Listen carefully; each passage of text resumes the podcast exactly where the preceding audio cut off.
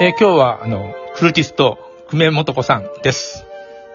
よろしくお願いしますあ。の、アンダンテカンタービレを吹いてる、えー、フルーティストですね。はい。あのーれ連休はどうしてました？なんか、コンサートがあったりとか、そういうのは？あーコンサートっていうか、あの、ちょっと友達と集まりがあって、うんそこで、あの、あ、今日、来ました。来ました。聞きました。バッハデーっていうのが3月にあって、うん。その、なんていうか、それじゃちょっとみんな吹き足りないということで、うん。29日に、あの、バッハの、オールバッハで、あの、やりました。ブラン、あの、私はパルティータを吹いて、あとはなんか、えっ、と、みんなの好きなバッハのメヌエットとか、うん。あの、あと、あ、そうそう、あの、えートランペットも、バロックトランペットっていう、あの、楽器制作者の方がせあの参加されてて、うん。はい。えーとバロックトランペットってあの、ピストンがあるんですか？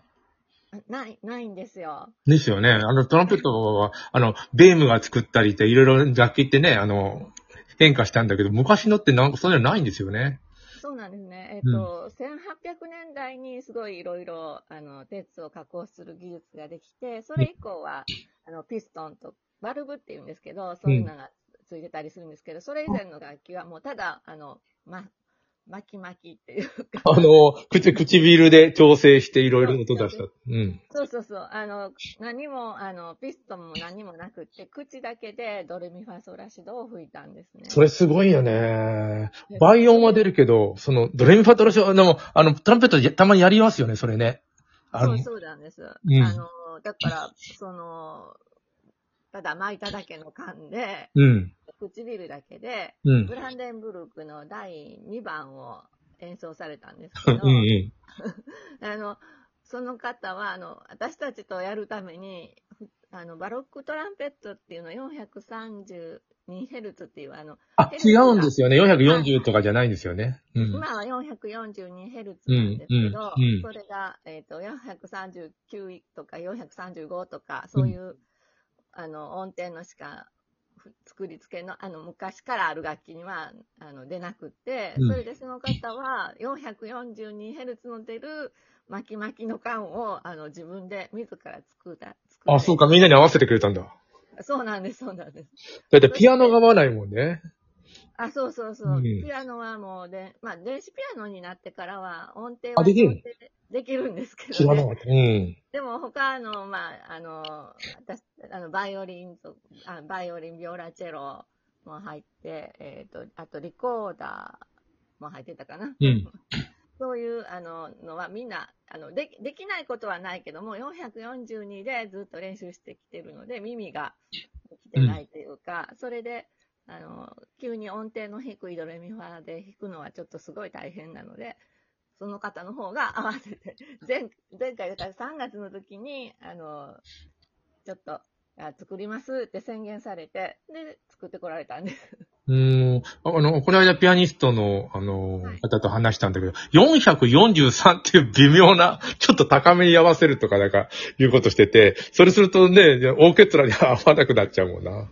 あ、そうなんです、そうなんです。うんあでも、あの、会場が大体、あの、ピアノは会場にあってう、ん。チューニングも会場のひ、あの、の、えっ、と、業者が、うん業者の方がされることが多くて、で今は大体442が多いんですけど、うん。えっ、と、大体バブル期ぐらいまではずっと上昇こう、あの、高い方が気持ちいいからね。うん。気持ちいいね。うん。で、443の会場もあったりして大変だったんですが、今、あの、ちょっと古楽器なんかも見直されて、そんなにめちゃくちゃ高いのもおかしいなっていうことで、440そうそうそうそう。戻りつつあるというか。あ、というわけで、あのー時間がなくなってしまうので、バッハ、フルート、パルティータをかけますね。あの、はい梅さんのです。演奏です。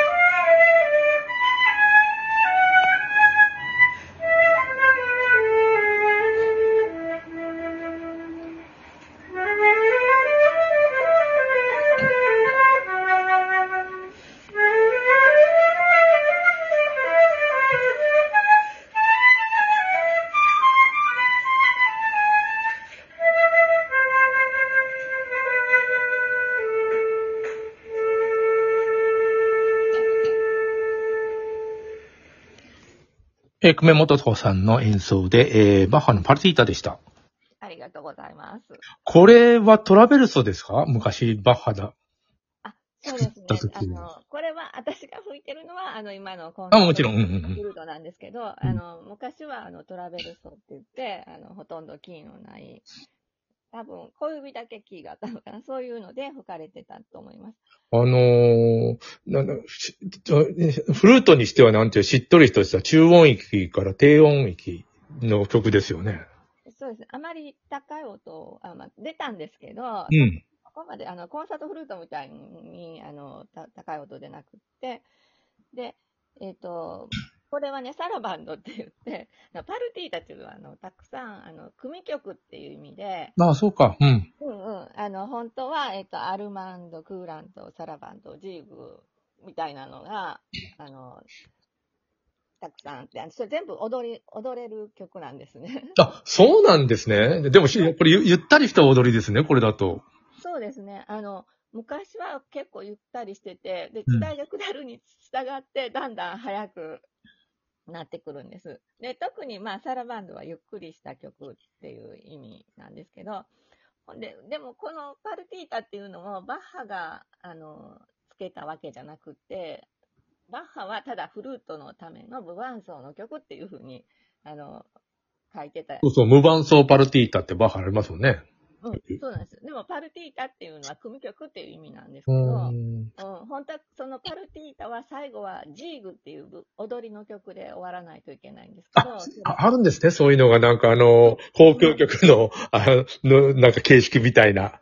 そうなんです、そうです。そのジーグがなんかどこを探してもないので、うん。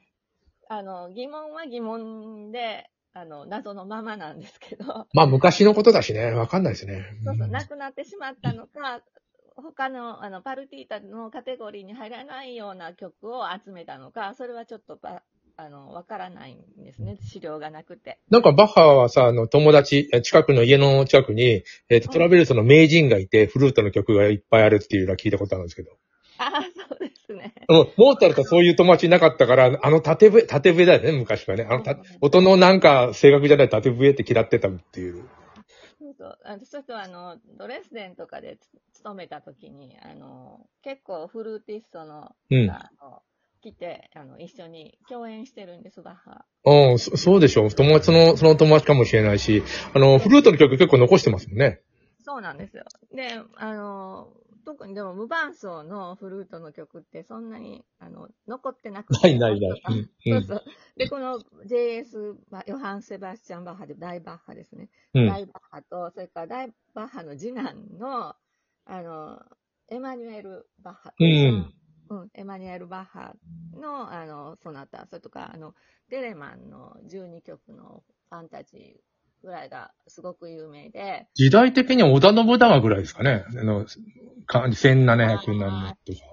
うーんと、と1800年、江戸時代はモーツァルトとかだったりするから、その、だいぶ前ですもんね。それより100年ぐらい前かそうですね。えっ、とね、ら。調べればわかるけど。まあまあ、大丈夫です織。田信長じゃなくて、えっ、と、1685年生まれなんで、やっぱ織田信長ですよ。1687、あの、江戸幕府が1603年だったりするから。あ、そうかな、信長かな。信長が多分。1603年い以降ですよ。あ、以降か。以降だったら江戸時代の初期だね。うん。そうそう、初期、初期ですかね。秀吉かなどっちやろよくさ、織田信長のドドラマ見てたら、あの、その、なんていうの、あの、古楽器をな演奏するシーンとかありますよね。バテレンが来て。そうそう。あ、でも、あの、最後はあれですよ。秀吉なんですよ。うんうん。天平の、あの、施設、ジュリアン。ああ、はい、じゃあ、じゃあわかりました。4人、あの、行ったんですよね。そうそう。行って耳はちげるとか。そうそうそうそう。えそれまではなんか、セミナリオと言って、日本の、あの、キリスト教会、うん、教会、うん。そうそう、教会と、あの、そこで、あの、なんか、子供たち教えたんですよ。ええ音楽教えてたんだね。そう、だから、あの、帰ってきて、あの、すぐ、あ、もう終わります。また続けてやります。あっという間。